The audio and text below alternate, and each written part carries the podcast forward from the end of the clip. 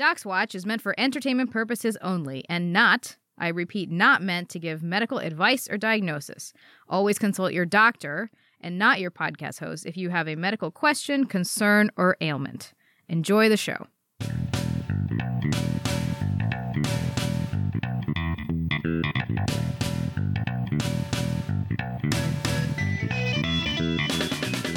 Welcome to Docs Watch, the show where real doctors tell you what's real, what's not, and what's maybe possible in your favorite movies and TV shows. I'm Dr. Jen. And I'm Dr. Deepa. We are finally back with season two, so be prepared for even more wild speculation with a light sprinkling of facts. And one quick housekeeping thing we're going to switch to an every other week release for this season and just see how that shakes out. But also, congratulations to Deepa for being done with all of her fellowships forever, probably. Now, I, now that I'm a real adult doctor for children, Because you've done two fellowships now. so many years later. So many Anyway, fellowships. we are going to kick off this season with a discussion of the 1996 film Independence Day, just in time for, I guess, American Independence Day. I should clarify that. I realize I didn't write that down, but American Independence Day. Right. Um, and a quick brief, a quick brief overview of the plot, which we neglected to actually go over in the episode. Um, so basically, if you've not seen this movie, aliens invade the Earth a little bit before July 4th, and then Will Smith and Jeff Goldblum help destroy them. The end. And surprisingly, this movie holds up quite well, but the reboot is another story altogether, and we will get into that. Yeah, it's barely a story. But anyway, in this episode, we're going to cover how a PhD in one field doesn't make you an expert in another, When to maybe stop keeping a huge government secret. and why sterile technique is way more complicated than you think. Enjoy! Okay, Deepa, let's go to rounds. So today we're talking about Independence Day, which was uh, released in 1996 when I was eight years old or so. And for some reason, I remember this being. Oh, yeah. I had to do the math took for you a while. To do that like, math It took me a long time. For some reason, I was doing the math based off of a different year and not the one I was born in. And I was like, All right, that's that on you then. right. That's Anyway. entirely on you. So, um, for some reason, this was one of my favorite movies uh, when I was like in elementary school. And I I, don't think remember it's for some reason. I think it's like at the time, it's just like a really good movie. it was a really good movie, but it wasn't like like I there was I think at least two, if not three years in a row that this was the movie of choice for my birthday sleepover. oh, that's right. You told me about that. and it was like it's it was myself and like you know it was just like a group of like whatever nine year old girls um and we would always watch independence day like we had to go to blockbuster and rent it and we would just like go down into the basement and watch it and especially the On your scene VCR. on the v- get the vcr and like Did you rewind before you returned the tapes? i want to say that we were generally no. good about it no i think that we were gen- remember how people used to buy like a vcr rewinder like machine that yes. was There was a specific. separate from the. VCR. God, Yes. kids these days just don't know how easy they have it. They don't have to rewind things. Um, but yeah, so I and and we would the scene that we're going to talk about today. Um, specifically, we would uh, rewind and watch that one over and over and over again because it has like a you know like a jump Yeah. sort of scare in it. So Yeah. um but yeah but i haven't seen it in a very long time but since we are you know gonna gonna release this right around independence day uh we are thought we would talk about it today. Yeah, I I also really enjoyed this movie when I was a kid, not to the degree that you did apparently, but but it's like there there were a handful of movies that I remember owning on VHS and we had like the movies that we would keep we put in like the communal entertainment room or whatever Yeah. just like on this bookshelf and so you could watch whatever and a lot of it was Disney and then there were like five movies that I kept the VHS like in my bedroom because I was like these are the movies that I really really like and nobody gets to just watch these willy-nilly i yeah, I was to like, be the no, you, you can't movies just be grabbing these movies. These are my my favorite movies. You cannot have them. But Independence Day was one of them, and then obviously like Jurassic Park, and Yeah. then later The Matrix. I don't think I had Jurassic Park on video, but yeah, because then the and I don't know why we watched Independence Day so much compared to like I don't know. I guess you would expect like a bunch of nine year old girls to watch like a Disney movie or something like that. But we really enjoyed watching Independence Day. I mean, you you can be yourself. You don't have to play into those gender stereotypes. I guess you're right. You're right. um, Okay, so- so, the scene that we're going to talk about. yeah. Well, we're gonna talk about two things. We're gonna talk about a scene, and we're also gonna talk about the aliens. We're actually going to talk about a few scenes, Yes. but yeah, um, and we're the- to talk about the aliens first. We're going to talk about the aliens first. And the aliens were interesting to us for a number of reasons. Number one is because they are a biological entity. And it's always interesting to me um, in movies and things when you have to introduce a biology um, into like our, the biology and the world that we live in.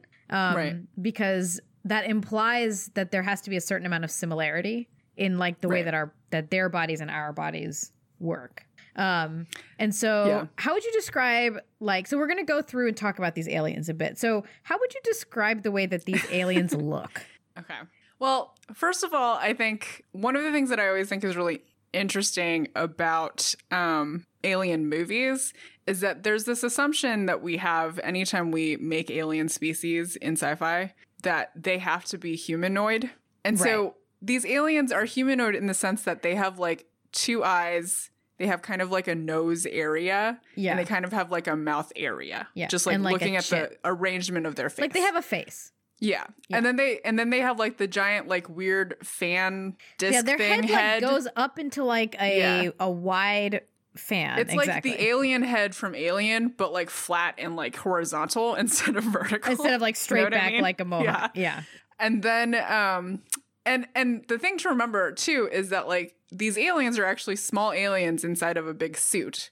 And Which so I don't the know that aliens I themselves knew that when I was like nine Yeah. years old. No, I didn't get that at all when I was a kid. Yeah. I it was like when we were back and watched this, I was like, whoa. I totally did not recall that they were in a suit. But the aliens themselves and their suits actually look very similar. So they're like the aliens are kind of like their bodies are small. They have multi-segmented limbs that are very long, and Yes. there's a lot of tentacles. I don't know where they're coming from. They're like but the there's just a lot of tentacles like kind of everywhere. come out of the back maybe just mostly come out of the back of the suit.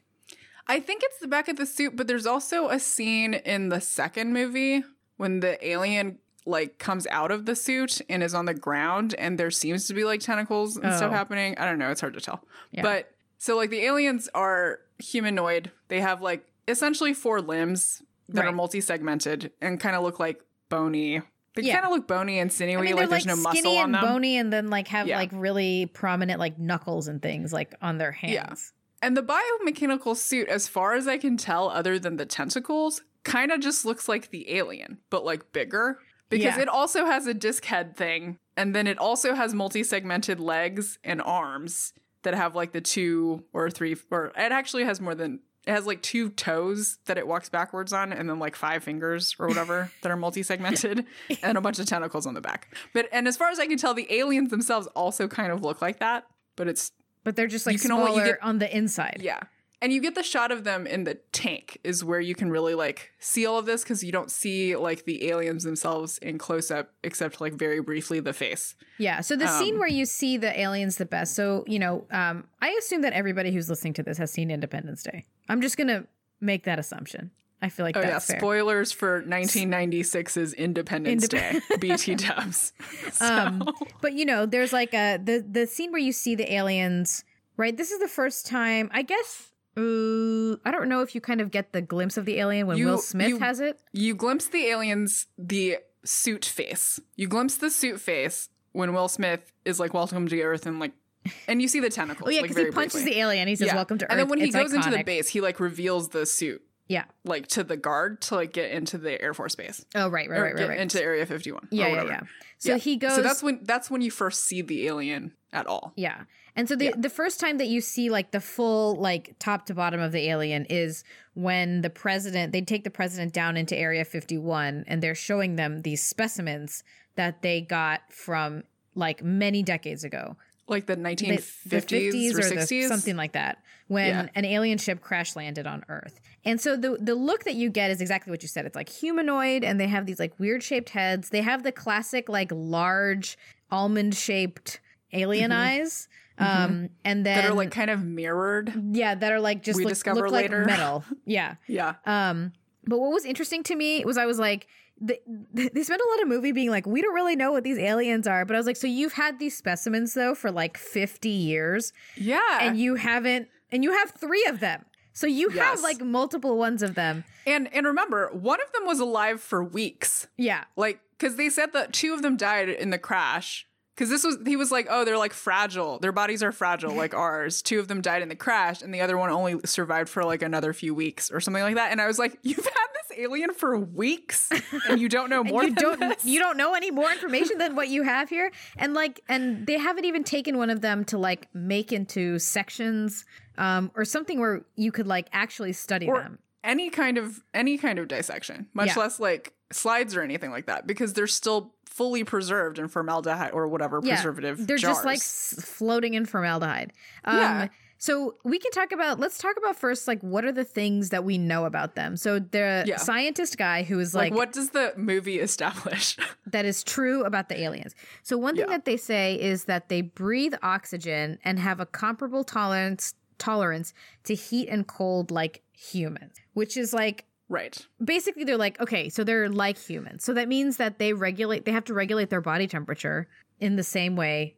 Or I don't know how you would know the tolerance to heat cold thing. maybe that's why the first one died. The like got too cold or something. But I guess I guess they might But just if be it's s- comparable tolerance to hot and cold, and presumably they kept it in the base, it's probably climate controlled. That's so true. unless they like, you know Maybe what I mean? they're Because, saying like, is- so the breathe and even the breathes oxygen. Honestly, is a little bit of an assumption because like. You don't know that they're breathing the oxygen in our atmosphere. That's true. That allows They them could to be survive. it could be something else. Like I don't know. Yeah. And and because the thing that I think what they're just trying to say That's is like you that when you put an they're just trying to like in charge give a reason for the aliens to want to be on our planet. And so they're like oxygen and the temperature. right. Yeah, definitely those two things. Yeah. So um so I think what they're they're trying so we so they say they breathe oxygen. Okay, fine, like we'll take it. I guess it's more to say that they're not dying from our They can tolerate our atmosphere. Yeah. Yeah. is kind of what that is shorthand what that for, whole I thing guess. is saying for. Sure. And then uh then the other thing is that they say that um so my thought when I heard that was that okay, so they probably have like a heart and lungs. Maybe. I made that assumption that like if they're trying if they are truly breathing and they have like a nose, you know, like why do you need a nose if you I don't think they actually have a nose though. Do they, they just not have, have like any that nose weird holes? shape. but do they like, have any nose on their holes? face? I don't know. they remember. have like a nose like mound, like a little indent or whatever, like a little bulge on like their a bulge face. where the nose is supposed to be. yeah, but I don't know that they actually have like nostrils. Yeah, because they could be they could create They energy could breathe like frogs. Like maybe they breathe through their skin. Like we don't know. Uh, that's or like Aquaman underwater. Correct. Gills Breathing through his somewhere. Like we don't know. Yeah. So that's kind of like a vague, not super helpful notion that they probably could have sorted out um, from doing some testing on that one that was alive Literally for a number any- of weeks. testing or later dissection. Yeah. You could like find maybe. Although I guess like if you having no idea what alien lungs would look like if you did do a dissection, like how would you know? You'd be like, are these lungs? Yeah, but but they look they look so much like humans in the sense that their like body is shaped in a very similar way. Right. And they have like clearly like a torso and limbs where Yeah. arms and legs. So you would, would just be. like assume. I, I mean, if you're going in, you just gotta go in. You know, like you can't. I mean, everybody in this movie is assuming a lot, so that would not be surprising. And also, this like alien biology department is being run by an astrophysicist, so who knows? Like, right yeah um the other thing they tell us he tells us is that they have eyes and they have ears but they no have cords. no vocal cords um so Which how does he so he says that. So this scene, I just want to like point out how ridiculous this is because he's the the doctor whose name is Doctor Okun. He's the guy like if you've seen the movie, he's the guy with the really long white like Mad scientist hair, hair. I guess mad scientist character. Yeah. and he's like they have eyes, ears, and no vocal cords.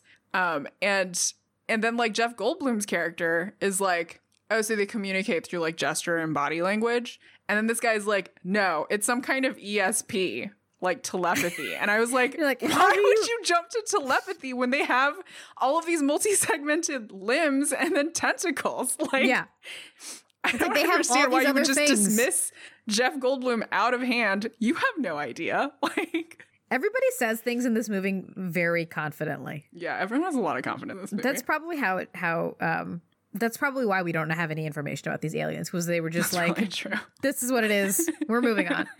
They're like, clearly, it's telepathy. We don't need to dissect this. What would be interesting though would be like I mean this would be like a, the worst not worst but probably pretty boring fanfic but if people wrote like um uh papers that might have been published about these aliens Yeah. when somebody like first went and dissected them you know or Someone like write Dr. Okun's academic papers. somebody should no somebody should because it's like and it's funny that they kept it secret for so long because I'm like Yeah. this is really I mean what if the aliens had something that could like help us Well, it's like, I guess I kind of understand why they kept it secret given that they don't know anything about anything. so, like, It's like, I don't know what all those scientists were doing in that clean room given that nobody knows anything about the aliens. That's true. And also they don't even like speculate, at least in the movie, they don't speculate as to why the one that survived, like why they died.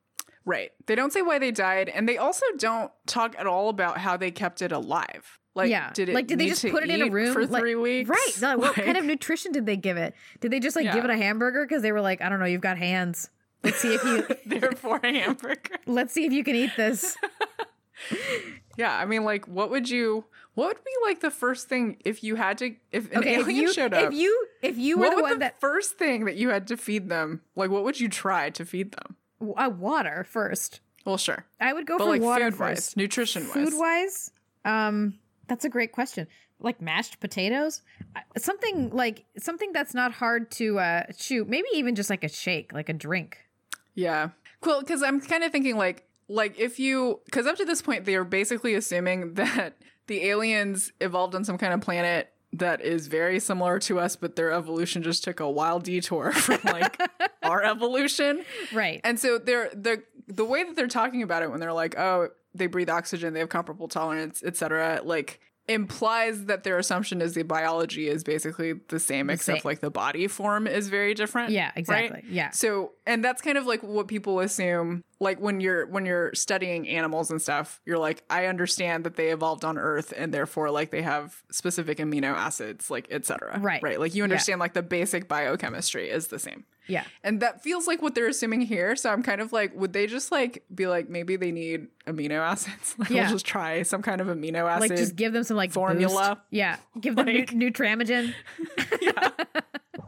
see and see what happens. I'm trying to think. Okay, so if you encountered, if you were um the head of this lab, what is the first thing that you would do with the Do I have a? PhD in astrophysics? No, no, no. Your first of all? PhD is in biology, just biology, regular, straight up like regular biology. animal biology. Yeah, Okay. straight up biology. Not like zoology or biochemistry or anatomy. Just well, I mean, bio- I'm, all I'm, of biology. I'm kind of including your. Oh, you mean like what is your what is your PhD specifically in? Oh goodness. Um. Okay, anyway. say- anyway, what was the first thing that you would you would do? if we had like a live alien. Yeah, if you had a live alien.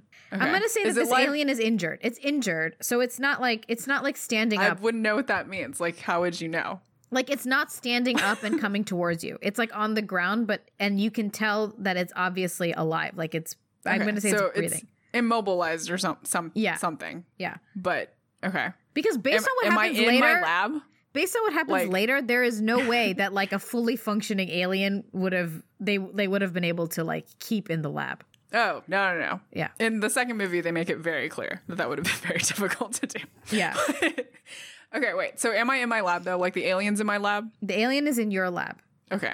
And I'm like about to study it. Yeah. And we're talking about like protocol now. Yeah, Essentially. Exactly, exactly. I'm a very process oriented person, as Okay. you know. So if that's the case, and they are, is it kind of in the state like of Will Smith's Alien in that like they're unconscious, Yes. so they're not moving at all? It's Yeah. not just that they're not just injured; they're kind of like not awake, as far as I can tell right, now. Yeah, yeah, yeah. Okay, restraints would be the first thing that I would try to find. Fair. Yes. restraints, Okay, and also like guards and stuff, Yeah. and then like, and I'd assemble my team Or like a secure room, like some kind yeah, of secure. I need a secure room. The fact, like, I would, I would want bulletproof glass. Like that glass isn't bulletproof, and that ends up being good, I guess. But like, you would want like thick, really, ideally, no windows. Like, Yeah. it needs to be like a secure room Yeah. with preferably like one entrance exit situation. Sure. maybe that is like an airlock right? Oh yeah, yeah, yeah. because The- I'm yeah, because I'm like this is like some kind of xenobiology alien stuff. We don't have any idea. Like I don't know what kind of diseases it's carrying from outer space. Like I don't know anything you don't know about the biology what kind of of thing. space disease this alien might Yeah, have. like I'm Yeah. gonna approach it like um biological hazard yes, material. So like biosafety level a million. Yeah, exactly. So when we assemble like a team, I'm going to be like, we need full hazmat Yes. suits with like closed Oh, air yeah. Yep. circulation Yep. inside the suit. Yep. And then you'd want to make sure like that room that the alien is going into is as clean as possible because you don't want like to mistake whatever is around Right from something that your you surfaces for something. That, yeah, exactly. Yeah. So it, I need all of those things, and then it would have to be secured before anybody would start doing anything. Yeah. Like Would you go for um, what kind of test would you do first? Blood tests, or I guess you would. Would you want to? that it has blood. I guess you don't Um, know, I to know mean- if it has blood. I would. Ha- I'd probably scan it in some way, like do a yeah, CT hundred scan. percent sc- like non-invasive testing first. Yeah. like preferably that can be done at a distance. So like I wouldn't like like like you said like through a machine, like an MRI, CT scan, etc. Yeah. Because then at least you could get some densities, and you could be like, are there bones? Like I don't actually know what Does the inside alien have alien, bones? or at least like things that are the same density as bone, Yeah. like that kind of thing. Because they had So to have get, like- figured out that it's a smaller alien in a bigger alien suit at some point when those first aliens came Yeah. down. Yeah, they figured that out because when the the Dr. Okun or whatever, when he's showing the formaldehyde aliens to the president, Yeah. he says they're they're in some kind of biomechanical suit. Right. And then the aliens that are in the tubes are just like the small aliens. But I'm kind of like, you could figure all of that out, presumably, through like scans, because you you look at this giant alien and you put it through an MRI and you'd be like, there's a small There's alien. a smaller alien. Hold on a second, everybody. There's a smaller alien in the bigger alien. so like you get all the scans like even scans that i wouldn't necessarily like know what i'd be looking for i'd be like just get all of the Just do scans it. Just do a PET, pet scan. scans i don't know just get all of them like and then and then i think like if you were going to start any other kind of testing it would be just like n- still non-invasive like physical exam kind of stuff like i don't know if it has a heart you would listen you'd want to do like all of those things because you have Yeah. no idea you'd want to like take swabs of its skin probably and see like, Like, if you could do some it? kind of chemical analysis of that Yeah. and see like what that is Or what their Um, cells just look like. You know, like you could yeah, just like any kind of like swab, you can get some cells and just see if your assumption that the biochemistry of this thing is the same you as could be like, are these correct. eukaryotes or prokaryotes? Let's find out. Yeah, because you don't know anything. So I feel like you have a lot to work with before you even get to like, I'm gonna dissect this. What's thing. funny is that the guy made it seem like uh, they've been doing nothing with those specimens for like 50 years. And I'm like Yeah. sitting here like one of those specimens is 50 years worth of work At least, to like fully understand. Yes, at least, Especially Like, because in those 50 years our techno- the technology has changed so much. yeah, you you like five years later, you'd be like, I gotta get new scans. We have a better MRI. Sorry, machine. MRI is, Like, MRI is better now. We got to do it again. Even if they're Yeah, like I mean- already dead. there's so many things that you could do before you jump to dissection that it seems like they didn't do at all. Yeah. And they just kind of of like glaze over it. have. Also, like this poor president is finding out so many new things so quickly. He's like, by the way, we have aliens. By the way, we don't know anything about them. By the way, they've been here for 50 years. The reveal of that is also hilarious because he's like, "Oh, we've never seen aliens before," or something like that. I forget who he's talking to when he says that. It might be his kid. it's just like the general people or around some him. other person. Oh, oh You that's know. right. Because he's like trying to reassure them or something. Yeah. And He's like, he- don't worry. he- he's like, "We've never encountered this before." And that guy's like, "Well, well, actually, actually. And he's like, are you kidding me? You haven't told me about the aliens that we have? Yeah, after again, once the aliens show up, I feel like when that happens, there should be a clause in whatever document the Secretary of Defense signed that is like, if aliens show up, please tell everyone that we already have aliens. And like At this the is very something that has least, been tell the established. president and the people who are going to be in charge of eventually having to deal with the consequences of aliens that Yeah. there are And I'm aliens. kind of like their excuse about it is like plausible deniability. And I was kind of like, if I were the president and you were like, oh, I didn't tell you about aliens because of plausible deniability, I'd be like, one, what else have you not told me? and two, when has it ever worked that like aliens get revealed and then the president's like, I don't know. I, like nobody told me. like And I'm people- pretty sure you're and not people allowed would to just use be that like, as an nobody excuse. told them. Nobody Yeah, told like- Also, if aliens are coming here, it's not like there are all these people that are going to be like, we need to sue the president. because he didn't tell us about the aliens. People are going to be like, "Oh my gosh, there are aliens here." Yeah, exactly. It's I mean his his reasoning for keeping it secret falls apart immediately. But Yeah. So But there. So anyway, so the aliens have an interesting biology, and I think I didn't understand uh, when I first saw it um, about that they were small aliens in a suit, which is kind of mm-hmm. interesting because it means that that the actual alien itself is like too fragile to exist Right. outside the suit because they look like they're always in the suit. right. Like even when at the end of the movie when they go up and like fly into the mothership. Yeah, it's harder to tell there if they're in the suit or not because like again, their suit looks very similar to their like, bodies. to But like it's body yeah. in terms of shape. But I think I actually maybe they're not in their suit. But it gives them the height. That's the thing. Like it Yeah, gives them more the height. That is true. and you would assume that it's more protective in some way. And so this alien species basically um has had to because of what they do, which in the first movie it seems like they just go from planet to planet to get resources and they're like locusts. Well, we don't know in the first movie. In the first movie though, because the they talk to the president through the alien, through the scientist guy. Oh, that's right. That's right. And that was when he was like, "Oh, they're like locusts." Yeah. Yeah, Because he's okay. like, maybe there Right. can be a peace, and they're like, no peace. only, And yeah. And only so- death or only something. death or something no, he was like, "What do you want from us?" And they were like, "Death." Death. Yeah. Well, Yeah. through the scientist guy. So, Yeah. um, so that means that like basically like wherever they left, they maybe on their home planet they could tolerate not being in the suits, but having Right. left that planet, they have to be in the suits all the time. Which would make sense because, like, also if I were an alien going to some other world, I I, would not would- assume that like I could just be in their atmosphere. Their atmosphere. if I had some kind of protective suit, 100% I'd be like, I'm gonna be in this all the time. Unless, like, Yeah. we do a lot of tests to prove that that is not necessary. And the way that the suit looks, we talked about how um the just the biomechanics of it are very challenging. It is a very Oh my gosh. complex suit yeah. because well, the suit, yeah, it's.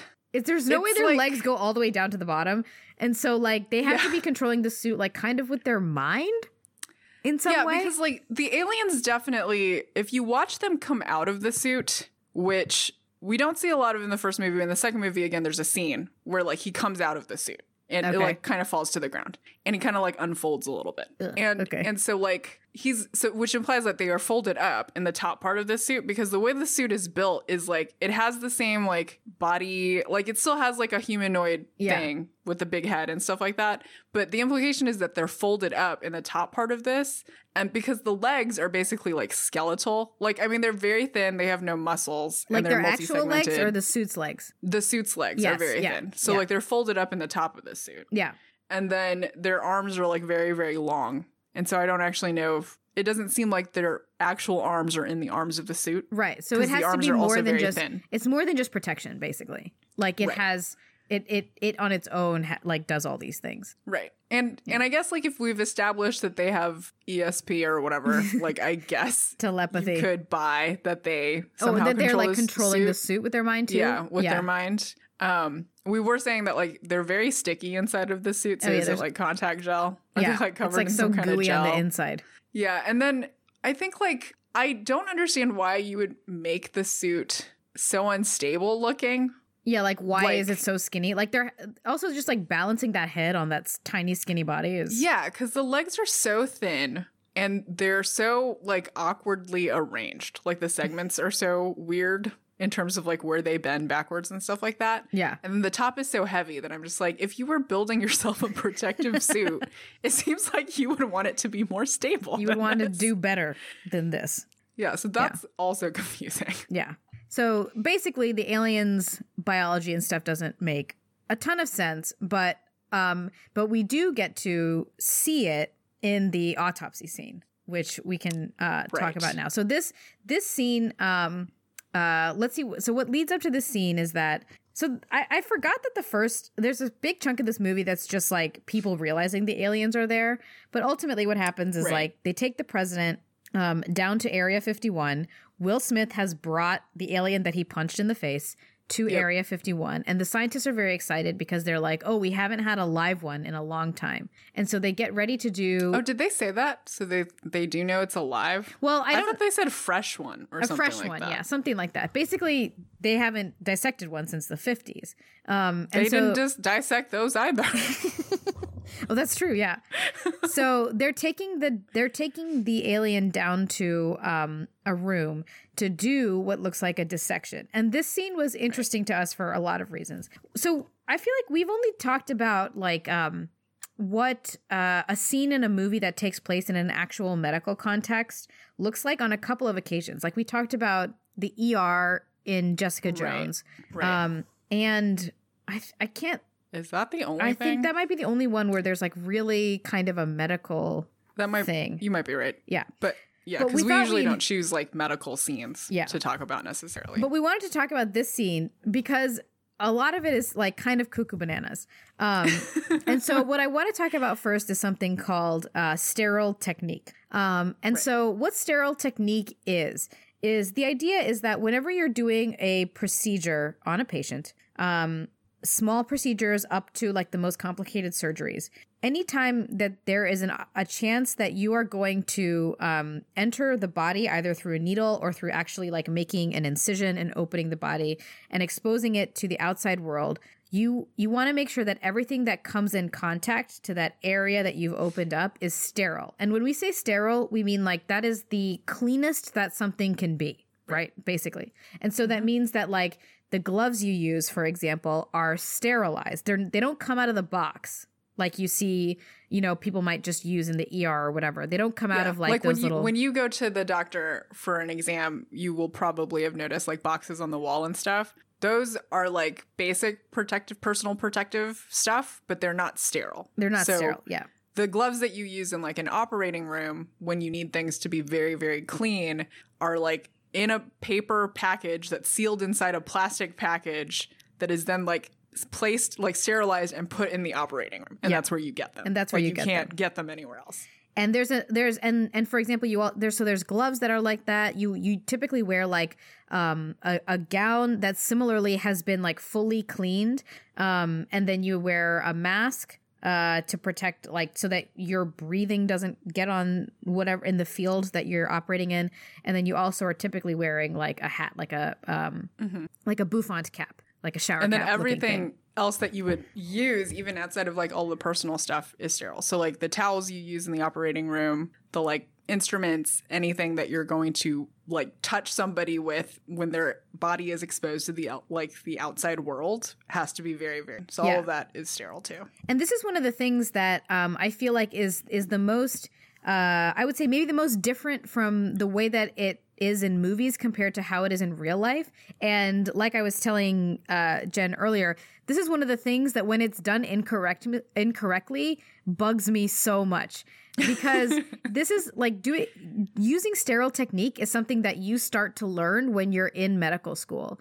And it's not something that's just like natural for you to do but is like a whole way of conducting yourself in like an operating room. Is like the the operating room is the best is like the most obvious example. Um but what that means is that it's like a series of like movements and gestures and like just a way to like be in a certain space um all for the Yeah. purpose of not um contaminating whatever it is that you're doing yeah because i think we we first learn this i think when we are like on surgical rotation scrubbing Yeah. although i guess like if you if you go watch well usually in medical school that's the first time that you will actually like learn how to scrub into a place Yeah. and like be clean like sterile. But then later when you actually learn how to do procedures yourself like a lot of bedside procedures you still have to have sterile technique. And that is also like you learn basically how to be sterile for each procedure. Because it's like the Right. the idea is the same but like the sequence of movements might be a little bit different and the way you arrange stuff is a little bit different so like when we're learning procedures we practice that like Yeah. for each procedure Well, I remember like in medical school, so I- we learned how to do sterile technique. Um,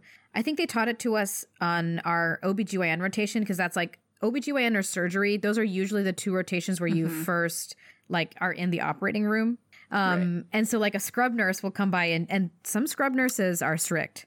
And Yes. Oh my gosh. There was one in my medical school, also an OB-GYN, who was like very strict. yes, they, and if you and- broke sterile technique, she kicked you out of the operating Oh, room. she, you either got kicked out or there was they would I was one time I like uh so it, it, it's everything from how you wash your hands, the order that you do everything in, and like how you put gloves on and all that kind of stuff. Mm-hmm. And so if she saw that you like touched even like a millimeter of your skin in the wrong spot, she would make you start over. And Mm-hmm. Yeah. so So let's let's actually like talk through really quick, just for people, like what if you're scrubbing into a surgery, Yeah. like what that looks like, what Well, you're thinking first- about in the sequence. of even before you scrub in, there's a person that arranges the table. yeah, Right. who's already sterile. Yeah. So that person is is scrubbed in and the idea is that like your instruments, the towels, all that stuff have been like medically sterilized.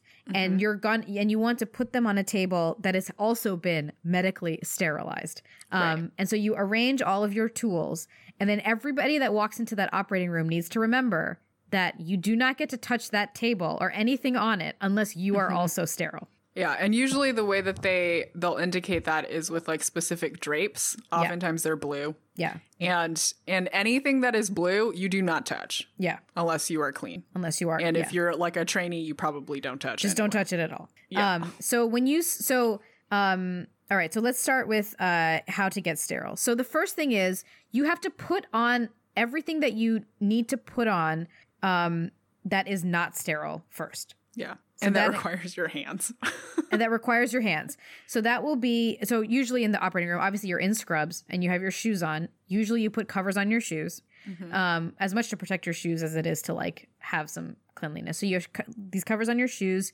You have your um, your cap, which is either a scrub cap or a bouffant cap that looks like a shower cap. yeah. Um, and then you have your mask. Masks always have to go on before you start washing your hands. Your mask is secured before you do any of the other subsequent hand washing OR stuff. Yeah, and that's probably the the part in TV shows and movies that bothers me the most. The frequency with which people are either just not wearing a mask or their mask is not secured um, is insane. Because it has to be on. Because once you have washed your hands, you cannot touch anything, Right. including If you touch something, you're not sterile anymore. and then you have to start So- over. Yeah. So you have the mask on, and then you have to scrub. When you scrub, you wash your hands in a very specific way, in a very With specific, specific order, soap. with specific soap, and like this uh, sponge thing that has like a thing on the other side to like actually scrub.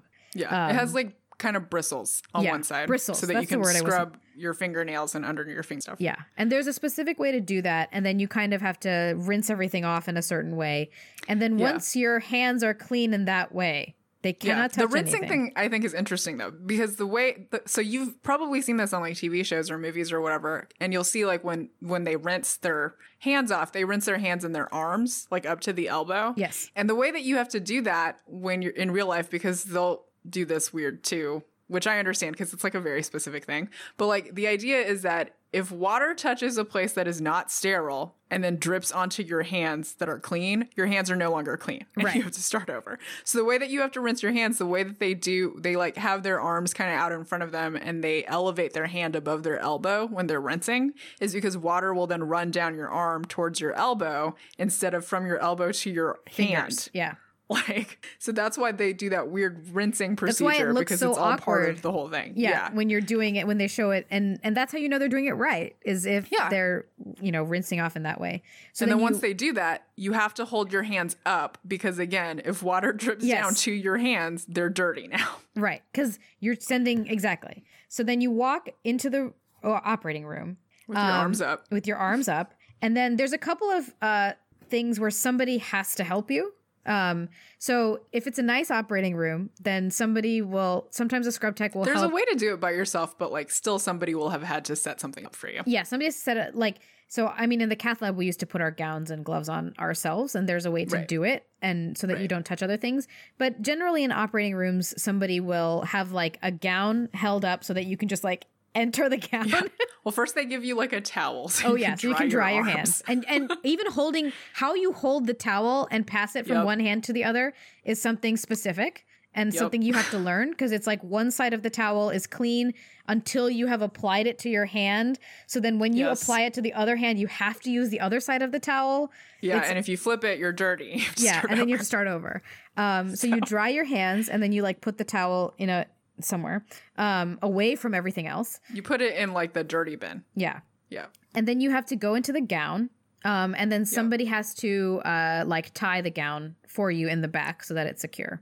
Then you have to put the gloves on. And the key here is that if you're in a nice um, OR where somebody's helping you, then they'll hold the glove out open for you so that you can just like shove your hand in there. Yeah, and hopefully you dried your hands really well. Yes. So that your glove, your hand will Doesn't just go get in the glove. Oh, it's so embarrassing when it just gets stuck. So you have to stick your hand in a certain way. Um, and then if they're nice, they'll do it for the other glove, other hand also. This is the part where things can get a little bit dicey because some scrub nurses will be very particular about not having any of your fingers sticking out of the end of the glove when you're putting the Right. glove on. Right. And that that is what got me in trouble a couple of times. Um, and so I, you know, you just have to learn. So then you put the gloves on, and then once you have the gloves on, there's like one last step where you secure your gown again. Right. Um, and then you, basically now you're clean. Yeah, but now you have to think about how you stand. Yeah. Because now that you're clean, the part that is anything. considered clean is basically waist up Yeah, And and, the so, like, and the front of your body. and the front Yeah. specifically. And so, like, you cannot clasp your hands behind your back. You cannot drop your hands to your side. You have No. to keep your hands like in front of you. If you're gonna like, if you're not touching anything, like if you're observing like a medical student or a resident or whatever, you're not doing the surgery and you're just kind of like watching, then you basically stand there and like one of the surgeons said the easiest thing to do is just like grab the front of your gown. Because you know that that's clean and your hands are clean. And that way your hands are like up near your chest Yeah. and you just like hold onto your gown and you just stand there and you don't touch it. Yeah, I always just yeah, you you just kind of stand there and I with your like uh fingers kind of intertwined is what I normally do. Yep. And you Yeah, like this. Yeah, so everybody that's just sterile and standing in an operating room tends to look the same because they're all standing Yep. there like that. And then if they let if you're up near the table, you could put your hands like on the sterile. Yeah, you Like, can rest your hands on the, the way. field. Although Yeah. I I don't love I never loved I don't like doing that. doing that. Yeah. Yeah. Um. So anyways, and some scrub nurses don't like you doing that either. Exactly the scrub nurse is really But the boss. technically you can, because technically your hands are clean, the field's clean, you're not dropping them. Yeah. But so the hardest things for me uh, to remember when I whenever I'm sterile is uh, I wear glasses, and so uh, Hmm. resisting because you once you, you can't touch anything that's not clean. Um, And so resisting the urge to adjust my glasses, which oftentimes you have to ask other people. You you can ask other people to do it for you. Mm-hmm. Um, like you know, a circulating nurse who's not sterile, and say, "Hey, my glasses are like slipping down. Adjust that." Um, also, adjusting your mask if things are happening with the mask. right. Um, I feel like we live in a world now where lots of people have experience with masks, and now you know that they fog Everybody's up your glasses. Everybody's adjusting their mask all the time. Yeah, That's what I see when I'm going grocery shopping. So imagine like that you can't touch your mask because touching your Yeah. the outside of your mask is not sterile. Um, yeah, and like technically, this is relevant too to everybody who's wearing masks in our time of COVID, like when you're grocery shopping and stuff. When you touch the front of your mask, your hand is now dirty. Like that's what you're supposed to assume is Yeah. that like the outside of your mask is supposed to be protecting you from the world. So if you touch it with your hands, you should wash your hands before you touch anything else. Like Yeah. wash your hands or use hand sanitizer. Right. And so you can't touch your mask. Um, so you sometimes you have to have people help you with that. Um, Yep. and then sometimes you just accidentally touch things. And the scrub nurse will watch that. Um, and like for example, one of the things that I feel like happens not infrequently is if the person next to you is like kind of hunched over and like leaning into the field a bit, your elbow might accidentally touch like the side of their head or like touch their mask or something like that. At which point you sometimes have to freeze and somebody might come and put like a sleeve on top of your whole arm Yeah. that's clean so that it is Yep. covering the part of you that like touched. Yeah. And if that happens, the other thing you have to resist because like because again, this is like learning a whole new procedure of how to behave, which Yes. is counterintuitive to how we normally behave socially. So like when that happens, if you touch something like that, like if you accidentally bump someone and your elbow is now dirty, right? Your your immediate response as a human person is going to be to like jerk your elbow away and apologize. But instead of doing that, you have to like freeze in place and say, my elbow touched them. Like you have to like You have to flag say someone if they didn't see it. Yeah. Yeah. And then they have to like come and help you. And it's just like the opposite of what you would normally do as a human person. And so like because if you jerk away like and move and like do whatever, you might touch other So stuff. many And things. then you just gotta you gotta leave. And, and then everything is a mess. So Yep. the point of all of this is that like it it's it is actually quite complicated and it's quite critical to things like surgeries going and and even simple procedures like um like changing the dressing of a central line like nurses get Yeah. into do it do that with like sterile technique and all of this is just to prevent the patient from um, getting an infection um Right. and so when we talk when we're talking about this i mean it takes it takes a you know repetition to for it to start to become natural um Mm-hmm. and so in movies and stuff obviously like the actors that are in it have not had this repetition and Right. so it's although so their characters will have the characters theoretically have and so it's i feel like it's one of those things that just stands out to me so much because when i Mm-hmm. was learning it you had to be so aware of what is Yeah. going on around you and Yeah, so when you're easy learning to it, spot it, it's not like when you're learning it it's just not casual. Like it takes a No. long time before it feels like i mean i don't think it ever really feels natural but it takes a long time before you get in a rhythm of things where you know that you've done everything.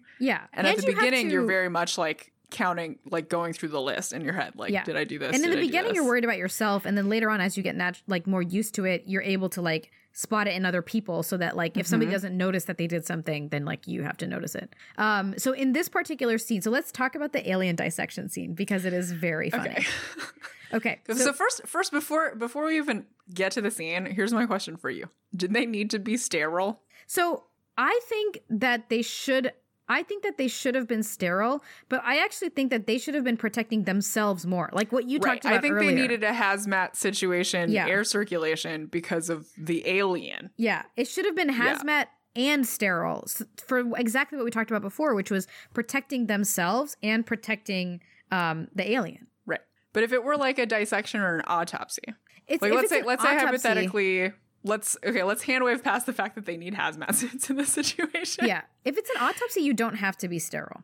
Right. Yeah. So like already we're kind of like if you assume if you're assuming that this alien is dead and Right. you're already not taking biological precautions due to the fact that it's an alien, Then why then, do you have all this other stuff? why are we being sterile? yeah, in that case, you Yeah. just want to be like clean so that you don't get like alien juice on you. You know. Which they will. Yeah. So um so what they what we see in this scene is that they're in some kind of like vaguely operating room looking thing. Yeah.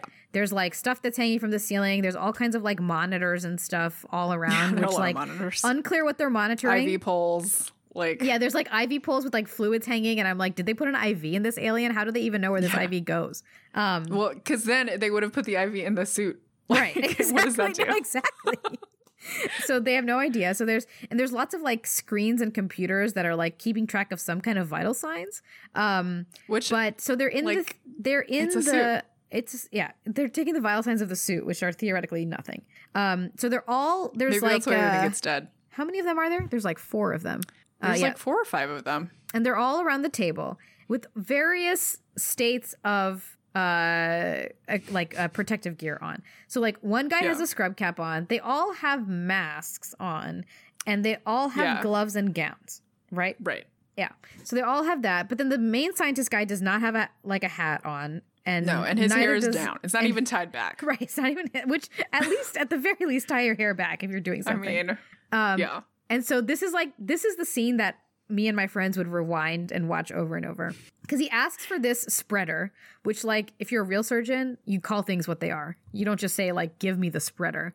You ask for like the specific name of the spreader and the size that you want because generally Right. there's more than one. He Um, even says something like non non specific too, because he asks for like things generically. But I think at one point he's always like he's he also says something like something about like a weird blade, but then he's like something or other or whatever, or he says something like offhand very dismissively, and I'm like, No. no idea. You don't know what you're saying. So then he takes this like hilariously large scalpel.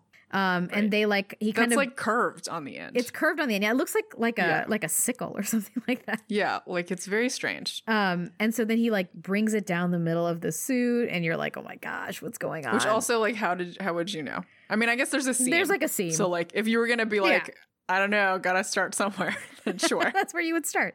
So he takes it down slowly and then jump to the whole thing just opens up. And it's Yeah. very gooey on the inside. Um, yes. and so he does he does this. Um, and then the rest of the scene is that it, it jumps open, and then there's this like thick, uh, like membrane um, that he Right. seems very confident in knowing where to cut as well. Um, and Yeah. he just kind of like cuts it open and then like uses his hands to peel it away, and it has the consistency of like a cooked egg white. Um, I guess I do believe that he might know how to get to this part because they did remove the tiny alien from the suit before. I guess so. Yeah. Because they have the three in the jar. Yeah, and then he he opens it up, uh, and then basically you see the hand start to move, or I guess the hand on the suit start to move, um, The suit starts to move. and then that is what tells the audience that this alien is in fact not dead, even though he thinks Yeah. it's dead. And then the eye, which is also covered by a membrane, opens the membrane, and then you see like the reflecty metal thing. right. And then you hear a high pitched sound, and then you know that like these people are toast. And the high pitched sound, like, so this is, we can come back to this, but the high pitch, just real quick, like the high pitched sound frequency or whatever the alien is emitting seemed to affect like everybody in that room. Oh yeah, But like, but, but then like later when they do the high pitched sound again, it's just the president. Like Well, in I the think that- room outside. So then I was like, was it just Dr. Okun? But it was just like startling because the alien's alive. Like I they, think I think that's probably what it is. It seemed like Yeah. he can concentrate the high pitched sound, so that's, I'm going to go with Yeah. it was actually just aimed at him.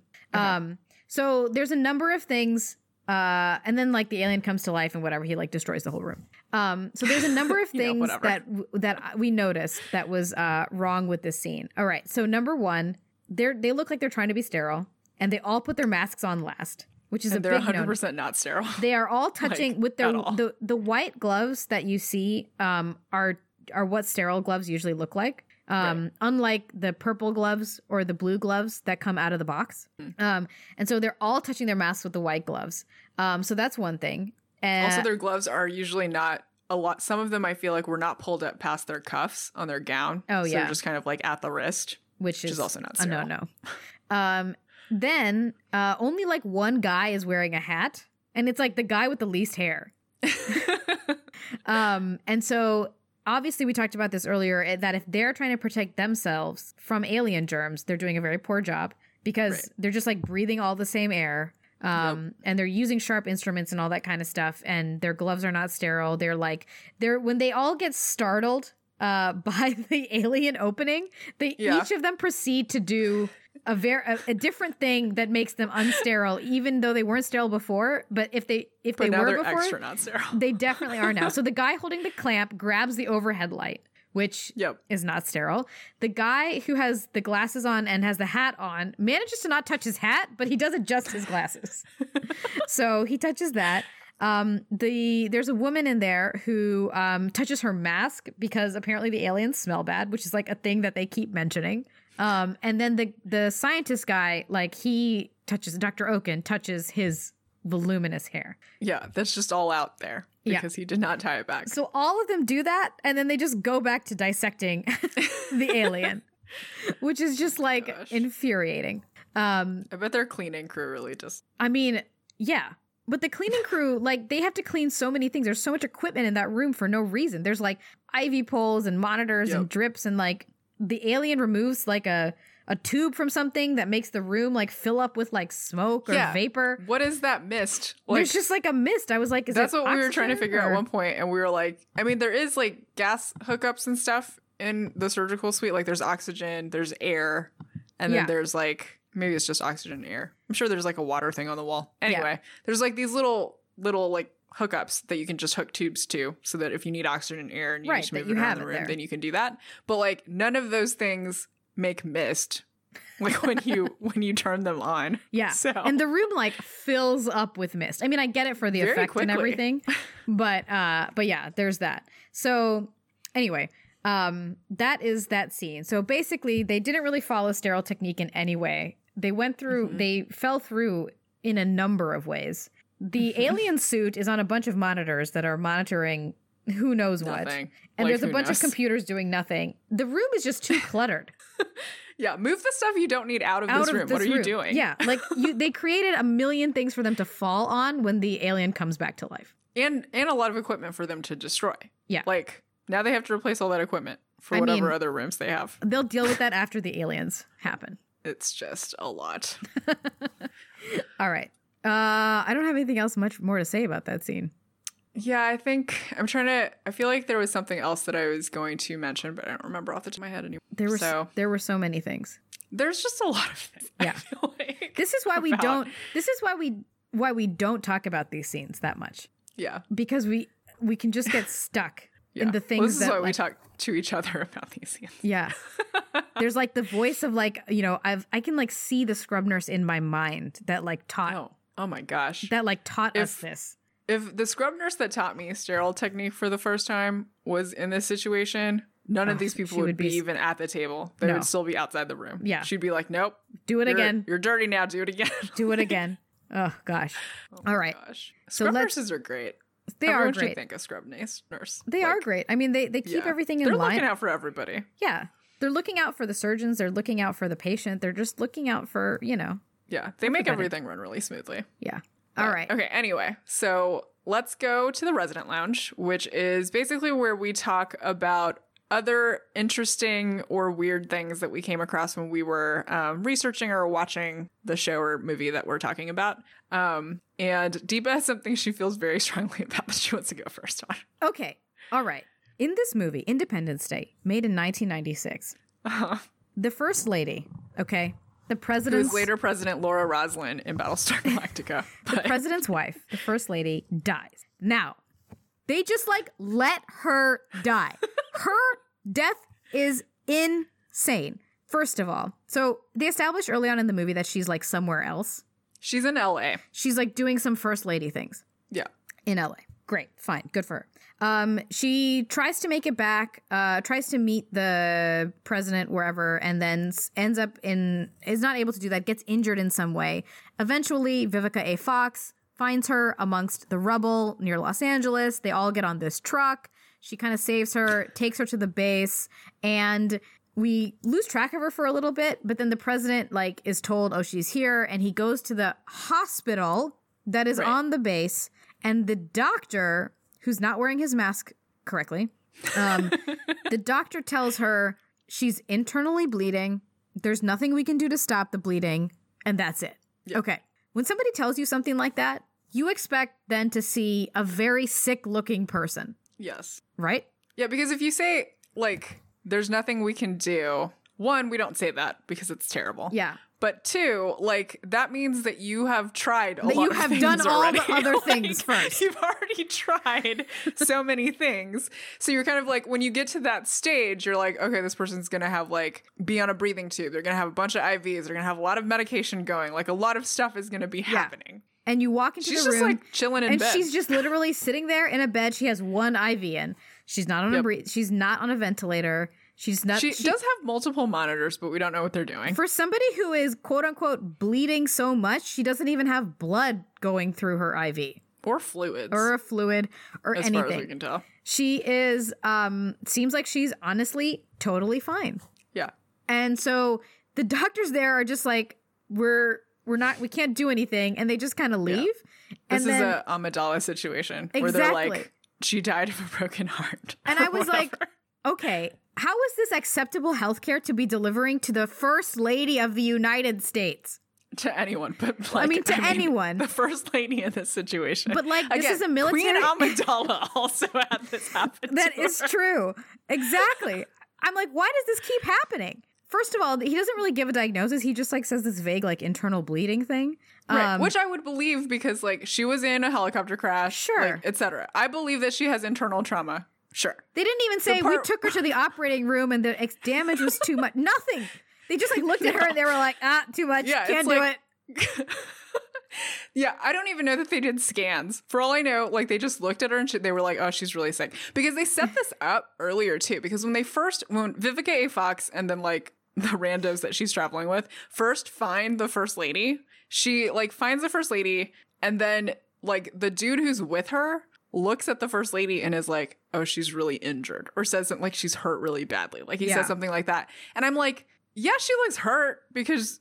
Everyone is hurt. Like look, the city exploded. like literally just like, exploded because of the aliens. But just looking at her, like she is talking to Vivica. Fox. She knows where she is and stuff. Yeah. She can move. I'm like, she seems stable. Like I believe that she's hurt, but in terms of like actually immediate triage hurt- situation, yeah, she's not she like crashing. She looks more hurt when Vivica A. Fox first encounters her than she does when they're telling her than she does when they're telling the president that she's bleeding internally Yeah. and that she's gonna die. When Vivica A. Fox first encounters her, she she's like she is kind of coming around from being passed out, presumably in this Right. explosion situation. So yeah, she looks more sick in that situation than she does in the hospital bed. And then we just when just the like doctors just let her die. and then and then the president walks out and we follow him because he is like one of our protagonists in the story.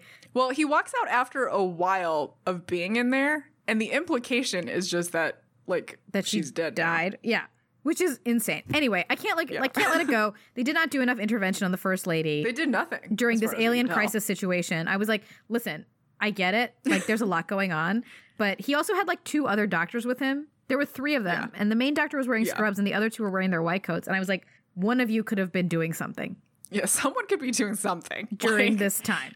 But it's also it's also one of those things where like he the president goes in, he's chatting with his wife, they're laughing, Right. and then like he walks out and she's dead now. And I'm just like, there's if that were to ha- like if she was so sick that she was just gonna die at any moment, like in this situation, and she also has like three monitors hooked up, alarm should have gone off. Yeah. Like people should have rushed in there. Someone Things- should have called a code. things like there should should be a crash happened. cart. Like something should have happened. But like nobody called a trauma surgeon. She's not on pressors. She's not getting blood. She's not getting. It is one of the. Like- worst I've ever seen of just like pure incompetence. And there's also, honestly, like even story wise, no reason for the first lady to die. Like, it literally just never comes up again. Like, it's not like, because, okay, so like we all know there is a tendency in movies and TV shows, particularly sci fi and fantasy, but really all movies and TV shows, to quote unquote fridge various family members as motivation for the protagonist to Yeah. do something. Right. So, like, that's where you just kill someone off for like no other reason than to drive the plot forward and make the main character do something. That was not even what happened here because, like, Because he has to fight the aliens no matter what. Nothing. like, all all her dying did was just like give the president one sad moment with his daughter in the hallway, and then that's literally it. Like, That's it. They could have just as well had her be like, "Oh, she's internally bleeding." She's intubated now. We did everything we could. We don't know if she's going to come out of this coma or like whatever. Like you could do that and then she'd still be out of commission for the rest of the movie. Like I don't understand what we're doing here. Yeah, it was it's insane. Uh let's see, what else do we have about Independence Day? I mean, so I hadn't watched this movie for at least 15 years, if not more. Sure. Um and watching it again, uh I mean, I I made a very very long list of thoughts that I, had. I feel like you basically live tweeted it, but you did it in our Notion instead of. I did it in our notes uh, just for just for you to have. Um, but there were a couple of things that stood out. One was a couple like tropes that were in a lot of movies around this time. Like uh, Independence Day was one of them. Uh, I feel like in Contact, there's like a similar sort of Hmm. like what do what do scientists that study aliens and are just like waiting for signals or just like weird scientists, because even Jurassic Park, like the bad guy scientist dude whose name I'm forgetting right now, Hawaiian shirts, oh yeah, yeah, yeah. Newman of, from Seinfeld. like not kind of unkempt generally, glasses. Yeah. also has a golf thing. Right, going exactly. On. So this guy, they're like, Like- playing putt putt. He's got glasses. He has like a Hawaiian shirt that's like too big for him. Uh, Mm-hmm. There's like just lots of machines in a room, and they're just hearing like vague little like uh, staticky noises, and they're like, "Oh my gosh, it's aliens." Yep.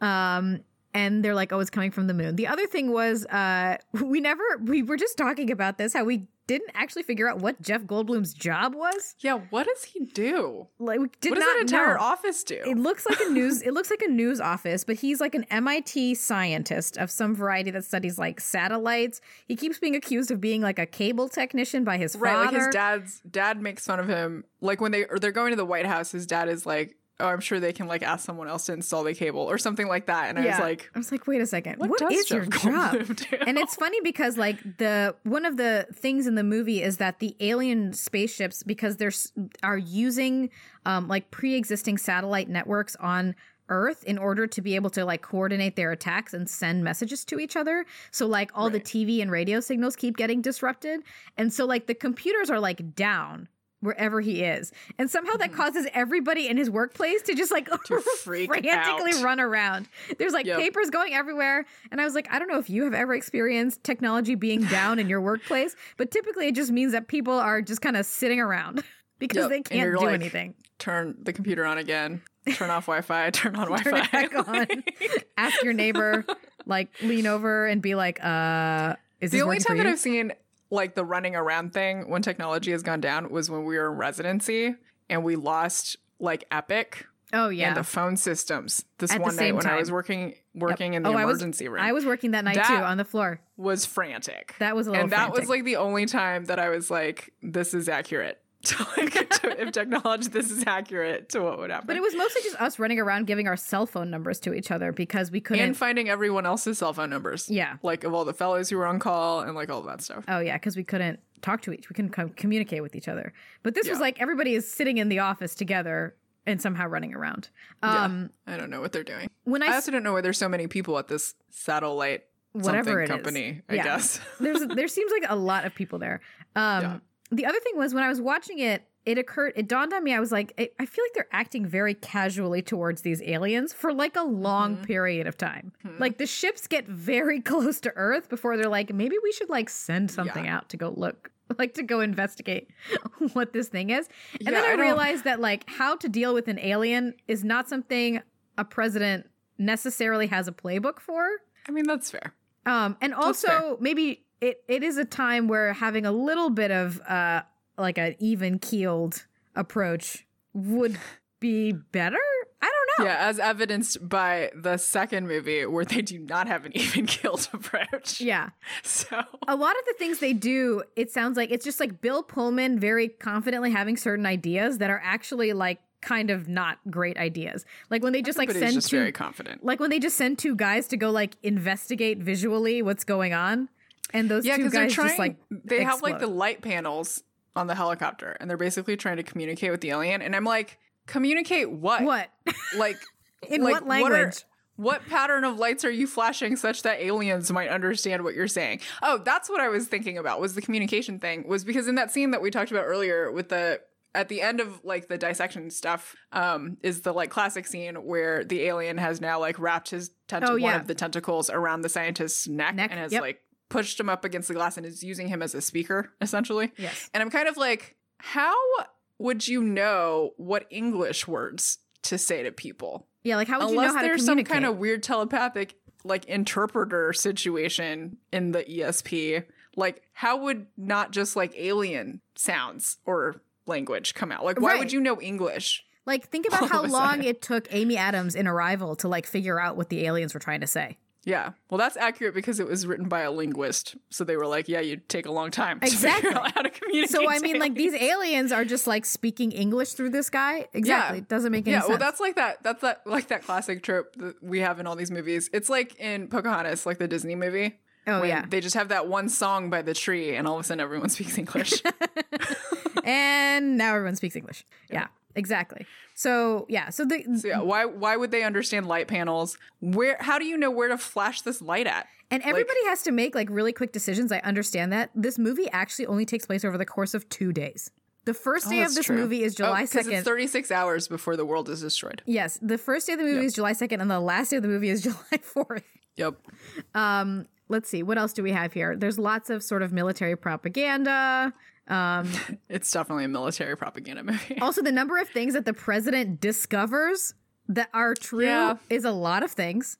Um, and that they didn't tell him about the aliens. We kind of referred to that earlier. I that like the point that you made about like why the aliens would go after the White House. Because like Oh yeah, because the other cities that they go after are New York and LA in the US. and it, that would make sense. like the first three cities are it's Washington like okay, D.C., New York, and LA. Because heavily populated places Yeah. makes sense. yeah, you would look after. for density. If you were if you were aliens and you were like, oh, I'm gonna like destroy this civilization or whatever, Yeah. you just look for density and then like attack those places. So why Washington D.C. and like why the White, the House White House? specifically? Because that area that's around the White House, like, is uh, the National Mall, and it's not a Yeah. it's not a populated place.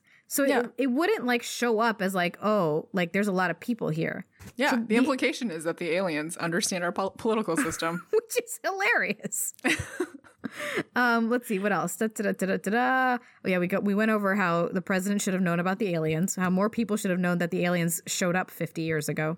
Um, yeah, but also like, and then as soon as they arrived, the defense secretary that they kind of try to make a bad guy a little bit somehow, like, should have told everybody. Yeah. they were aliens. Like, he was like, "Oh, aliens. Oh, by the way, we have some aliens. I'm sorry I haven't told you about it before, but like they're already here." He waits Yeah. for like many hours to go by before because if it's he's like a need to know thing, aliens are here now. Everyone needs to know. Like, Everyone just does know What are we doing now.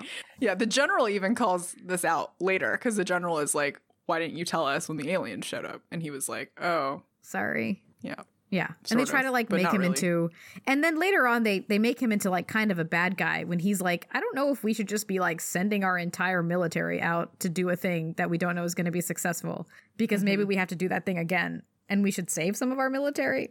And then Yeah. they're like, You don't believe enough. And Bill Pullman's like, "You're fired." Yeah. He like literally gets fired. And I was like, I think you're technically supposed to ask for his resignation, but whatever, that's fine.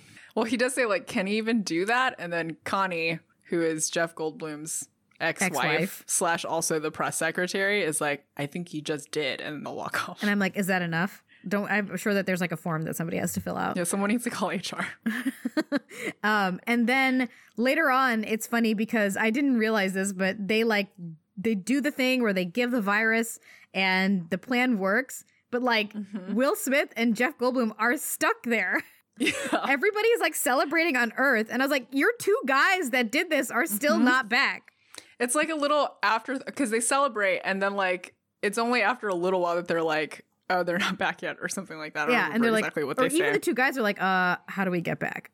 Right. Oh yeah, that's right. Because they're celebrating, and then Vivica A. Fox and Jeff Goldblum's ex-wife, who's I don't remember who sh- who plays her, they know. walk into the room where everybody's celebrating, and they're like, "Oh, have we heard from whoever?" And they're like, "Oh no, we lost the signal," or something like that. and you're like, "Oh, they're, and so we're like, just- oh, we're just gonna leave them out there in space." And then of course, all of a sudden, they're like, "Oh wait, I'm picking something up." You're like, "Okay." Okay. But eventually they do come back and they look really cool when they come back. Because Jeff do Goldblum is, cool. is like a handsome nerd in like military fatigues. Everybody's in like the BDUs or whatever. yeah. That's how you know it gets serious because the general changes out of his like military dress uniform into beast. Yeah. and then you're like, oh and you're man, like, oh, okay, we're about to like time. We're about to war fight the these aliens. Spoiler alert, we win the war against the aliens, but apparently there's enough material for a second movie, which I won't make you actually go through. oh go my through god, it's because I think we're going a little bit long. So I'm not going to make you live I, through this. I haven't seen the whole thing. I've only I watched an hour before we started this recording, so I'm only halfway through. But I will just say that it is visually much better. Story wise, like a billion times worse, just right off the bat. So which is not the differential that you want.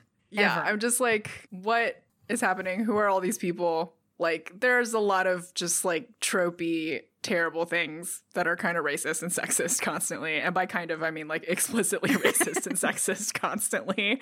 And it's just like, why? We don't need to Why is it we, like we don't we don't need to acknowledge its existence. Yeah. I mean, I think I'll probably finish the movie because now I'm You're halfway through and I need to like see it through. Yeah, that's fine. but it is really dumb already. And I will say that like there we read like the synopsis for the second movie because we originally were going to watch both and then kind of talk about it. And the synopsis mentioned something about some kind of like floating AI cloud and already I was like, And like that's when I was like, I'm out. nonsense. yeah, like this is nonsense. It's- and and I'm halfway not- through the movie and it hasn't shown up yet. So I'm like, when does this AI is this a Deus Ex Machina AI cloud that saves everyone? Like what's happening right now? Yeah. Yeah. We're going to pretend it didn't exist because the original one was so good. So, with that, let's go to our discharge summary. And what is your actual review of the 1996 classic film Independence Day? Hmm. I mean, honestly, like, I don't love that it's military propaganda, but then a lot of Hollywood films are. So there's that. But in terms of like the story and how much I enjoyed the movie, I would actually give it, I'll give it like a 4.5 out of 5 Oh, tiny aliens. tiny aliens? alien? inside bigger aliens. 4.5? That's high. That is really high because I actually think like as a movie, it has excellent pacing. It has like Yes. really good character arcs and it just feels like very satisfying. Like to watch from beginning to end. There's Yes. no like there are no moments that I'm kind of like you could just cut this whole thing and like I wouldn't care. Yes. And like there's nothing they don't set anything up that they don't pay off later, which I think is really really important. And so I think like just from the perspective of like an enjoyable movie, I think it's up there. Yeah. still.